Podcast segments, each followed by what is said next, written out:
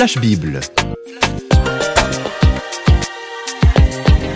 Le monde de la Bible sous le feu des projecteurs avec Jacques-Daniel Rochat.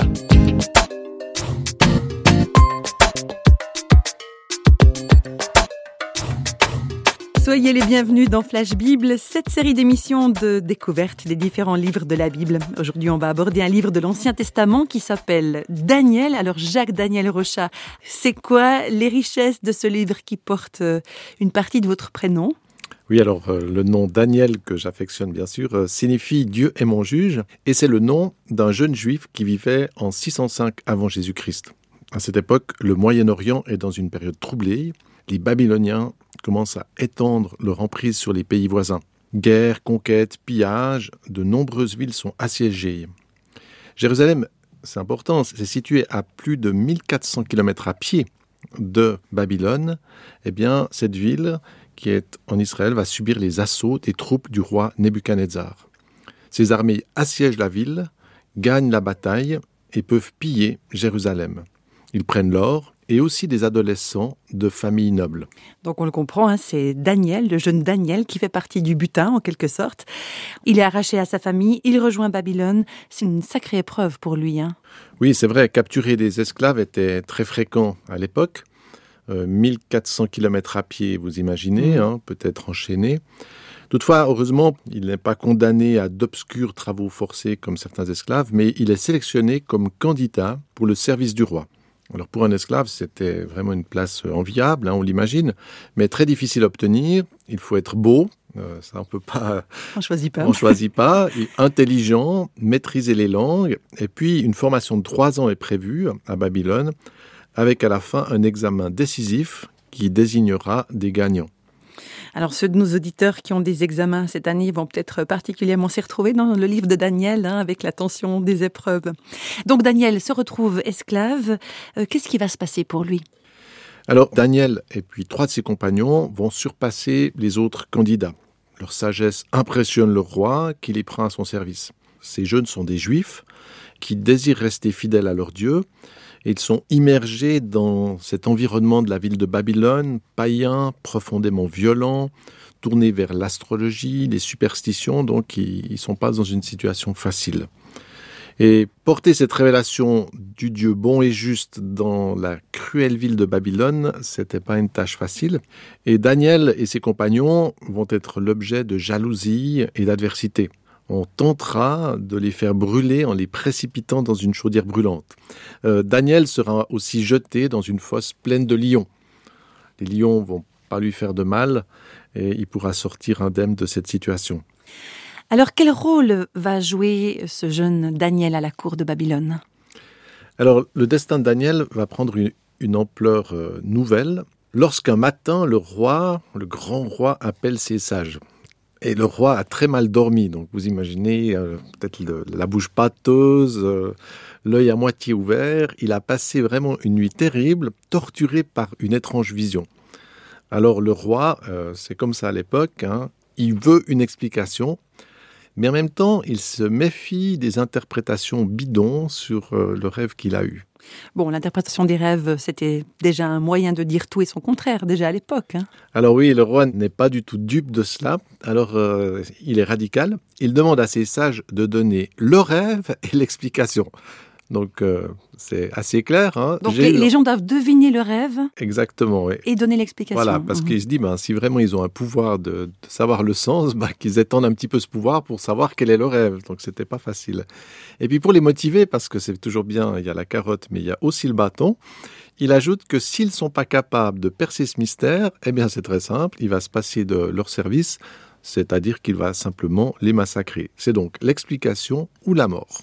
C'est un peu abusif quand même, comme mode de licenciement. Alors, ils vont faire quoi, ces candidats ? Ils vont risquer leur vie, c'est sûr. Alors, vous imaginez l'ambiance à la cour du roi. Là-bas, à Babylone, c'est un peu une ambiance mortelle. Personne ne peut donner la réponse, personne n'ose même, parce que... Dire l'explication, c'est facile, on peut toujours s'en sortir. Mais quand on doit donner vraiment le rêve, alors là, c'est plus difficile. Donc, personne n'ose le faire et le temps passe. Et en fait, la question, c'est vont-ils mourir ? Pendant ce temps, Daniel prie et il se tourne vers Dieu, qui est le seul capable de percer ce mystère. et il reçoit finalement la réponse. On peut lire cet épisode dans le chapitre 2. Alors je vais le lire. « Le secret fut révélé à Daniel dans une vision pendant la nuit, et Daniel bénit le Dieu des cieux. Daniel prit la parole et dit « Béni soit le nom de Dieu, d'éternité en éternité. À lui appartiennent la sagesse et la force. C'est lui qui change les temps et les circonstances, qui renverse et qui établit les rois, qui donne la sagesse aux sages et la science à ceux qui ont l'intelligence. Il révèle ce qui est profond et caché. Il connaît ce qui est dans les ténèbres. » Et la lumière demeure avec lui. Donc, ce n'est pas Daniel, c'est Dieu. Voilà. Et cet éloge de Dieu, c'est assez beau, c'est très beau de la part de Daniel. Et Daniel jubile, non pas parce qu'il est intelligent, mais parce que Dieu a justement, dans sa grâce, donné la réponse. Et il va vers le roi et lui raconte son rêve. Donc là, bien sûr, le roi... Il est scotché. Il est scotché, il n'y a pas de problème. Il comprend très vite que c'est surnaturel, cette explication, que c'est vrai. Et Daniel va expliquer que le roi a vu une très grande statue faite avec des matériaux différents, de l'or pour la tête, de l'argent pour les épaules, du bronze pour les hanches et du fer mêlé d'argile pour les pieds. Et avec cette vision, Daniel fait connaître au roi ce que Dieu est en train d'annoncer. En fait, on se rend compte que le rêve n'est pas arrivé par hasard, c'est Dieu qui a envoyé ce rêve dans ce roi qui est à Babylone, et que l'explication que Daniel va donner, eh bien, ça permet à Dieu d'annoncer l'avenir, ce qui va se passer sur ce grand empire qui était l'empire babylonien. Ça me fait penser à l'histoire de Joseph, aussi une histoire biblique. Joseph, lui aussi, il explique des songes, mais pas au roi de Babylone, mais au pharaon égyptien. Oui, tout à fait. On voit dans ces deux textes qu'il y a dans le peuple des Hébreux, en fait, dans la révélation même, cette capacité de savoir des choses qui sont cachées. Et pour Daniel, c'est aussi une expérience qui a dû être très forte pour lui, parce que vous imaginez, vous êtes jeune, vous arrivez à la cour du roi, vous êtes esclave. Et tout d'un coup, vous percevez quelque chose qui vient de la part de Dieu. Vous êtes capable de découvrir des choses qui sont cachées. Et Daniel, ça va aussi changer sa vie personnelle, parce qu'avec ses prières et avec sa sensibilité spirituelle, il va découvrir, percer des mystères qui sont inaccessibles aux autres.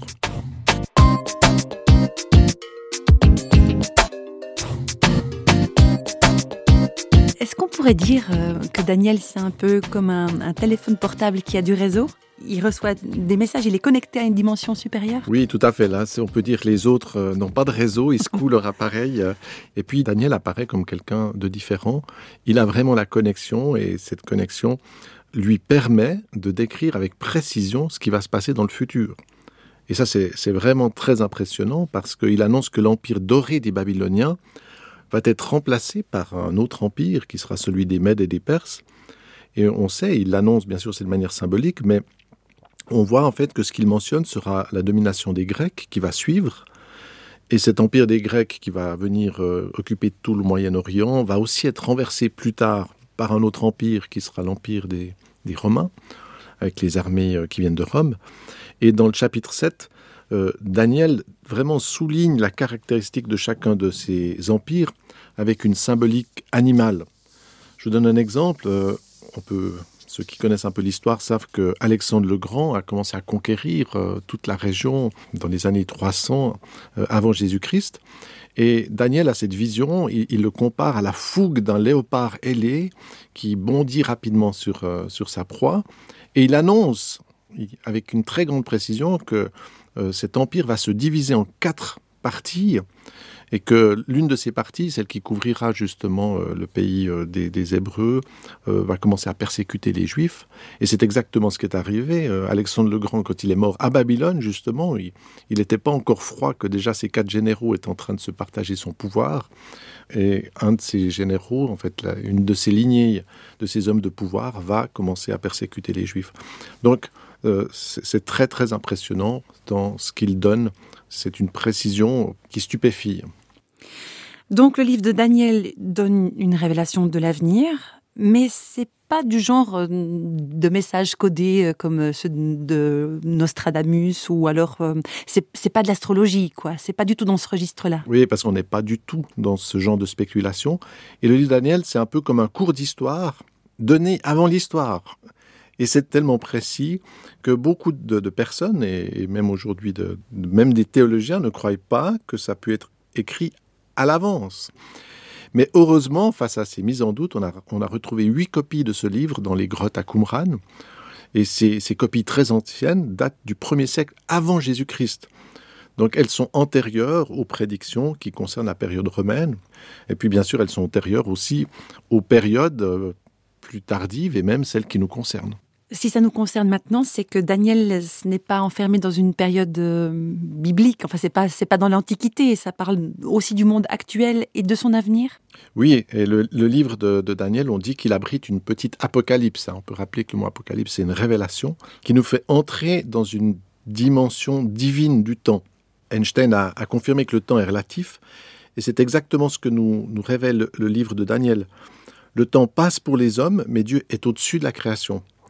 Dieu est au-dessus du temps. On peut un petit peu l'imaginer, mais même c'est quelque chose qui nous dépasse, que Dieu puisse être au-dessus de notre histoire. Ça ne veut pas dire qu'il fait notre histoire, mais il est au-dessus, c'est-à-dire qu'il peut presque l'avoir d'une manière panoramique, alors que nous, on est enfermés dedans. Et c'est pour ça que Daniel peut annoncer ce qui va se passer. Ce n'est pas que Dieu fait ces choses-là, forcément, mais c'est que Dieu a cette connaissance de ce qui va se passer, de tout ce processus. Et là, Daniel va dévoiler des choses qui vont nous concerner, qui vont parler du temps dans lequel nous sommes aujourd'hui aussi.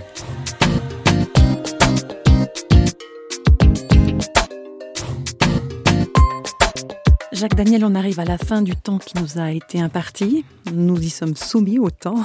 Mais avant de se quitter, ce serait quoi la conclusion à donner à ce livre de Daniel ? Alors, le livre de Daniel se termine sur une annonce qui concerne la fin des temps, justement. C'est étonnant de dire la fin des temps. Ça veut dire qu'à un moment donné, le temps s'arrête, on entre en quelque chose de différent. Et puis, sur un plan plus personnel, Daniel nous révèle aussi que la mort n'est pas la fin de tout. Et qu'il y a une suite. Et là, je vous invite à écouter le chapitre 12, les versets 2 et 3. Ces versets qui disent, je les cite, « Plusieurs de ceux qui dorment dans la poussière de la terre se réveilleront, les uns pour la vie éternelle et les autres pour l'opprobre, pour la honte éternelle. Ceux qui auront été intelligents brilleront comme la splendeur du ciel, et ceux qui auront enseigné la justice à la multitude brilleront comme des étoiles à toujours et à perpétuité. » Voilà, quel mystère, hein, où là, c'est plus seulement la vision du monde et de son avenir, mais ce livre nous fait entrer dans le mystère personnel et même de notre avenir à nous. Il nous invite à nous tourner vers Dieu parce que, comme l'a perçu Daniel, au-delà de l'avenir du monde, il y a aussi notre avenir personnel. Passer de ma vie, de ma condition temporelle à la dimension éternelle de Dieu, c'est ce qui est le plus important. Je ne suis pas d'ici.